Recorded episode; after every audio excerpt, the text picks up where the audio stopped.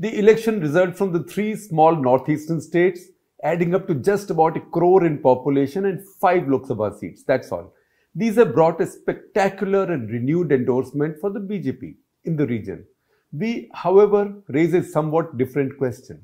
Since elections are all about politics and partisanship, is there a way of analyzing these results in a rel relatively apolitical manner? Is it possible? We'll try and do that because you know what sometimes you have to look at the national interest first. And for the in the northeast it matters a great deal. Now you might say which part of the country it is where the national interest does not matter or which is not important to the national interest. Surely all parts of the country are but some parts are more important and significant and sensitive because of history geography politics ethnicity language diversity all of which exist in the Northeast. That's why before we go forward, we look at what Prime Minister Narendra Modi said at his party office on the evening of the results, in celebration, of course, because they won those elections big time. And I quote him, he said, there wasn't much discussion in Delhi and other parts of the country when the results were out from the Northeast region in the past. The discussion then was about the violence during the elections or all about insurgencies, he said. And now he said nobody talks about the insurgencies. Then, noting how radically things had improved, he said with this usual speech making flourish, and I quote him again the Northeast is neither far from Delhi nor from the heart, or dil, as he said in Hindi, na Delhi se dur hai, na dil se dur hai. If you leave your political leanings or voting preferences aside, you might see much merit in this. Because change in the Northeast has been, has been quite dramatic.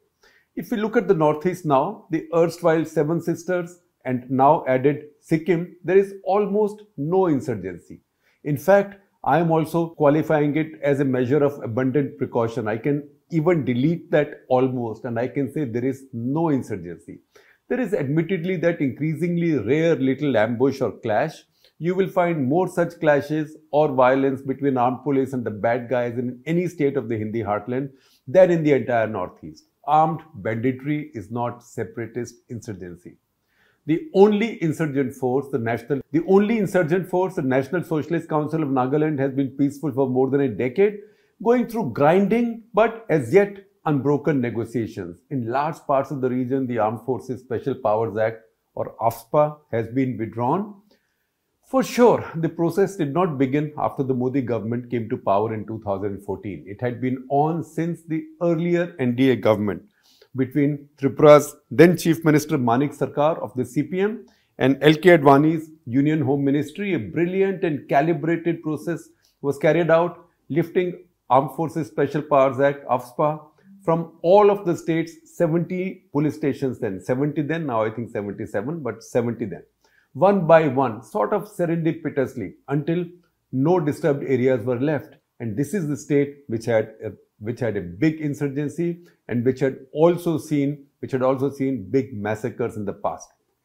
Things moved slowly after this, but picked up in the Modi era. Improvement in ties with Bangladesh helped.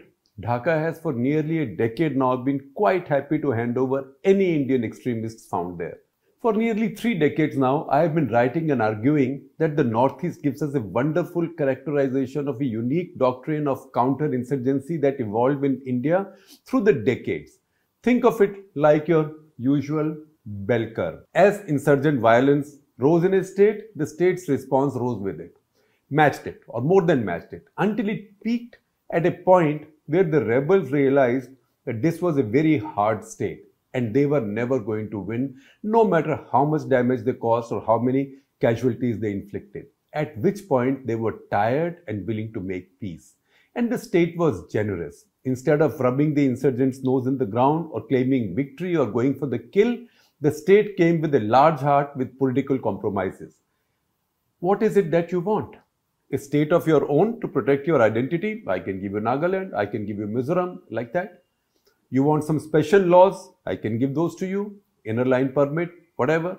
Political power in your state, you can come and win it. You can have it all, just accept the constitution. If you don't like the constitution as it is, we can even make special provisions.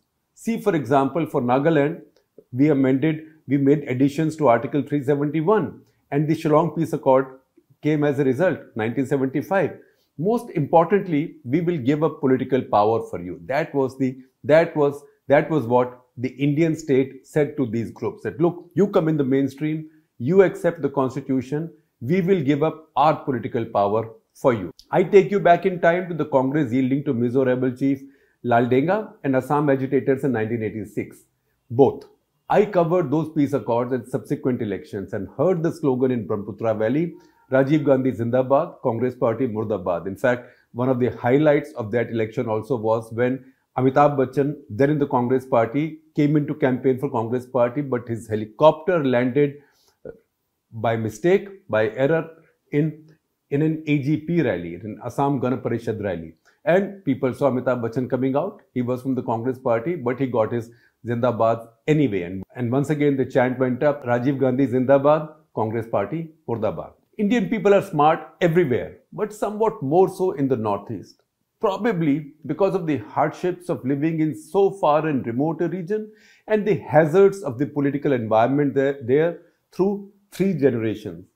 I found the first vindication for that bell curve story or the bell curve theory while covering the Mizoram election after the Rajiv Laldenga Accord. And I am sharing, sharing a link to the story I wrote then for India Today magazine with the description of this video. Young Vanlal Zari had once been the secretary to then Inspector General of Police, the police chief there in Mizoram. Mizoram was then a union territory, G.S. Arya.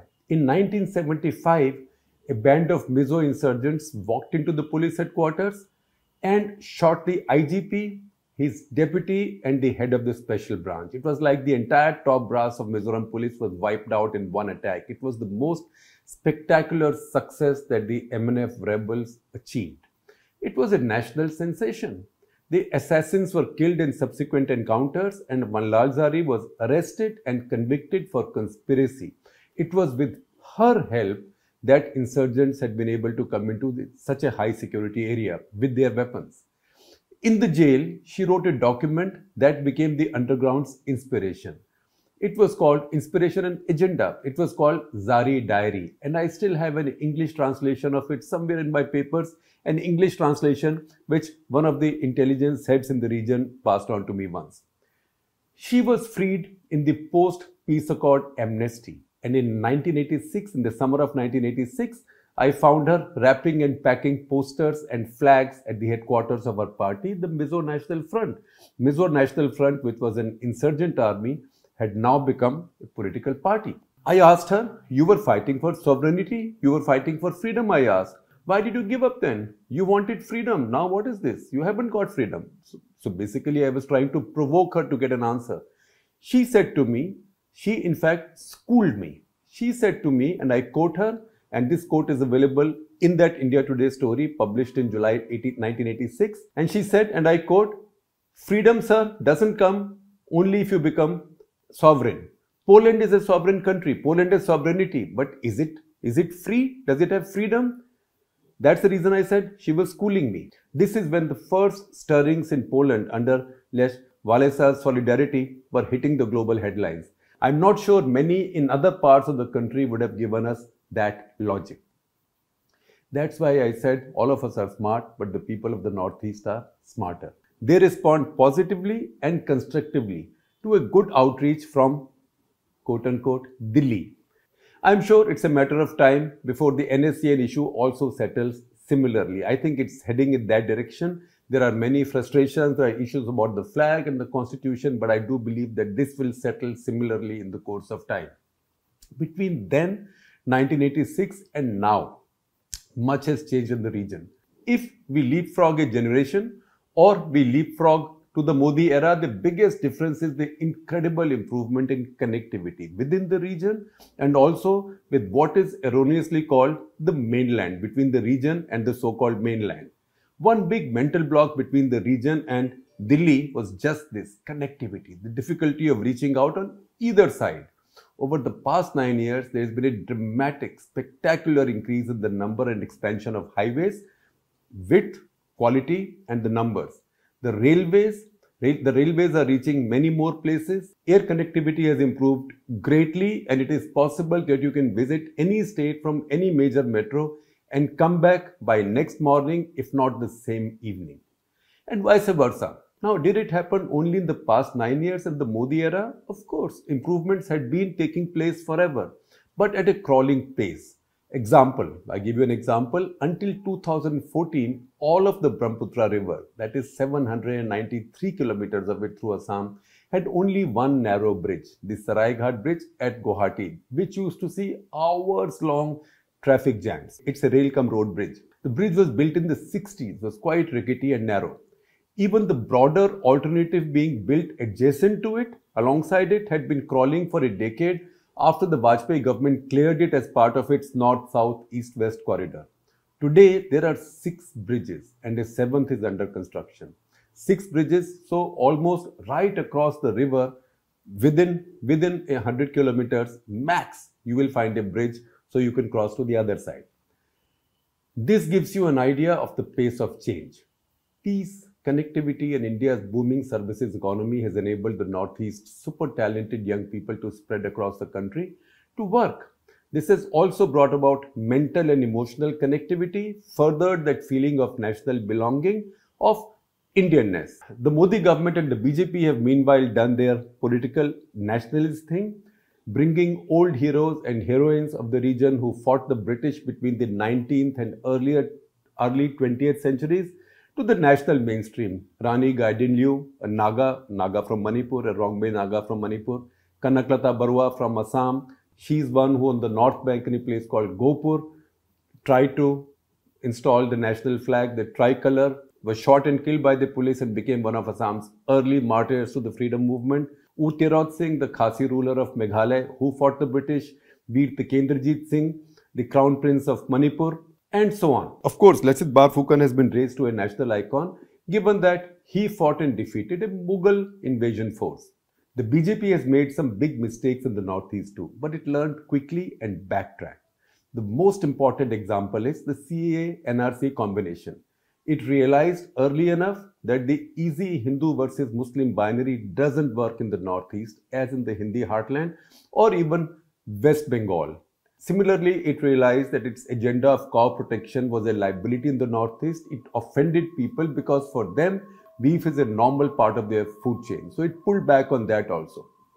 It is because the BJP has such a stake in the Northeast that it will think thrice before resurrecting any of these elements on its agenda, whether CA, NRC, or beef and cow protection the Northeast is a sizable success story for the Modi government politically and for the BJP electorally. It will now be an unlikely and unpleasant surprise if they choose to blow it, bowing to their basic polarizing instinct at any point.